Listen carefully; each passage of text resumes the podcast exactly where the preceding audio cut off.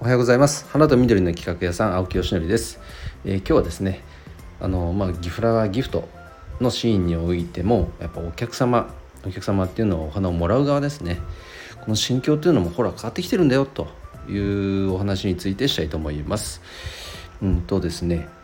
なんかお祝いってことっていうと送る側がねもちろんおめでとうございますで送るわけですけども一方でなんかそれに対しては何も言えないみたいな雰囲気もあるじゃないですか。せっかくいただくものだからとか。黙って受け取るしかないと。むしろ黙って受け取りなさいと。それについてとにかく言うなんて何事じゃみたいなね。雰囲気あるじゃないですか。あのそれがあの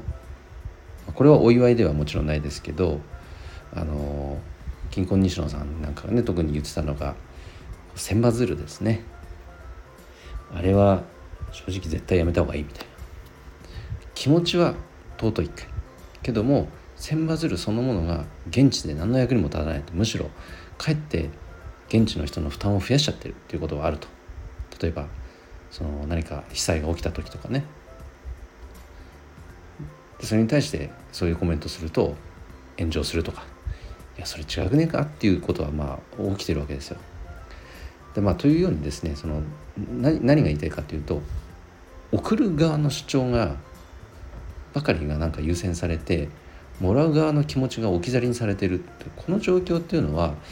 どうなのかなっていうのはやっぱり僕も感じてていろんなシーンでそれって起きてるわけですよね。フラワーギフトもそうです。お花に限らないです、まあ、差し入れとかなんかもそうかもしれないですね。でじゃあもらう側が「すいませんそれは結構です」とか「いやせっかくいただくのであればありがとうございます」でこういうものにしていただけませんかみたいなことを言うこと自体がなんかタブー視されてるような風潮ってあるんですけどそれもちょっと過去のものになりつつあるというお話です今日は。えっと、具体的にはですね、えっと、先日とある美容ディーラーさん、ま、美容室さんとか美容サロンさんに商材を卸している会社さんですねその方とお話をする機会があってやっぱその方々のクライアントっていうと、ね、美容師さんとか美容サロンさんなわけじゃないですか。でそこにの方々がお店を出すという時には当然お花とか送るわけなんですけど最近実はあのそのお客様側からもう観葉植物にしてくださいとかっていうね指定されることが増えてきてるそうなんですねどうやら。でその理由とするとやっぱり当然ね長くそのサロンに飾ってでお客様にも楽しんでもらえたらそれはみんなにとっていいわけじゃないですか。それをいただけたらありがたいですみたいなそういう趣旨ですけどそういう声を出すことが、まあ、要は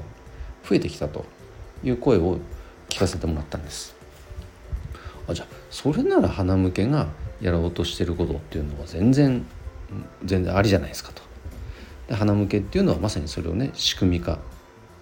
している、まあ、プラットフォームサービスなのでいただく側がうちはもうこういう趣旨で花向け使ってるんで共感いただける方はお願いしますっていうのをウェブページ上システム上で掲示するだけの話ですから。それでそれに対して賛同する周りのねお祝いを送る方は「あ OK じゃあこっちからあの決済しとくね」で。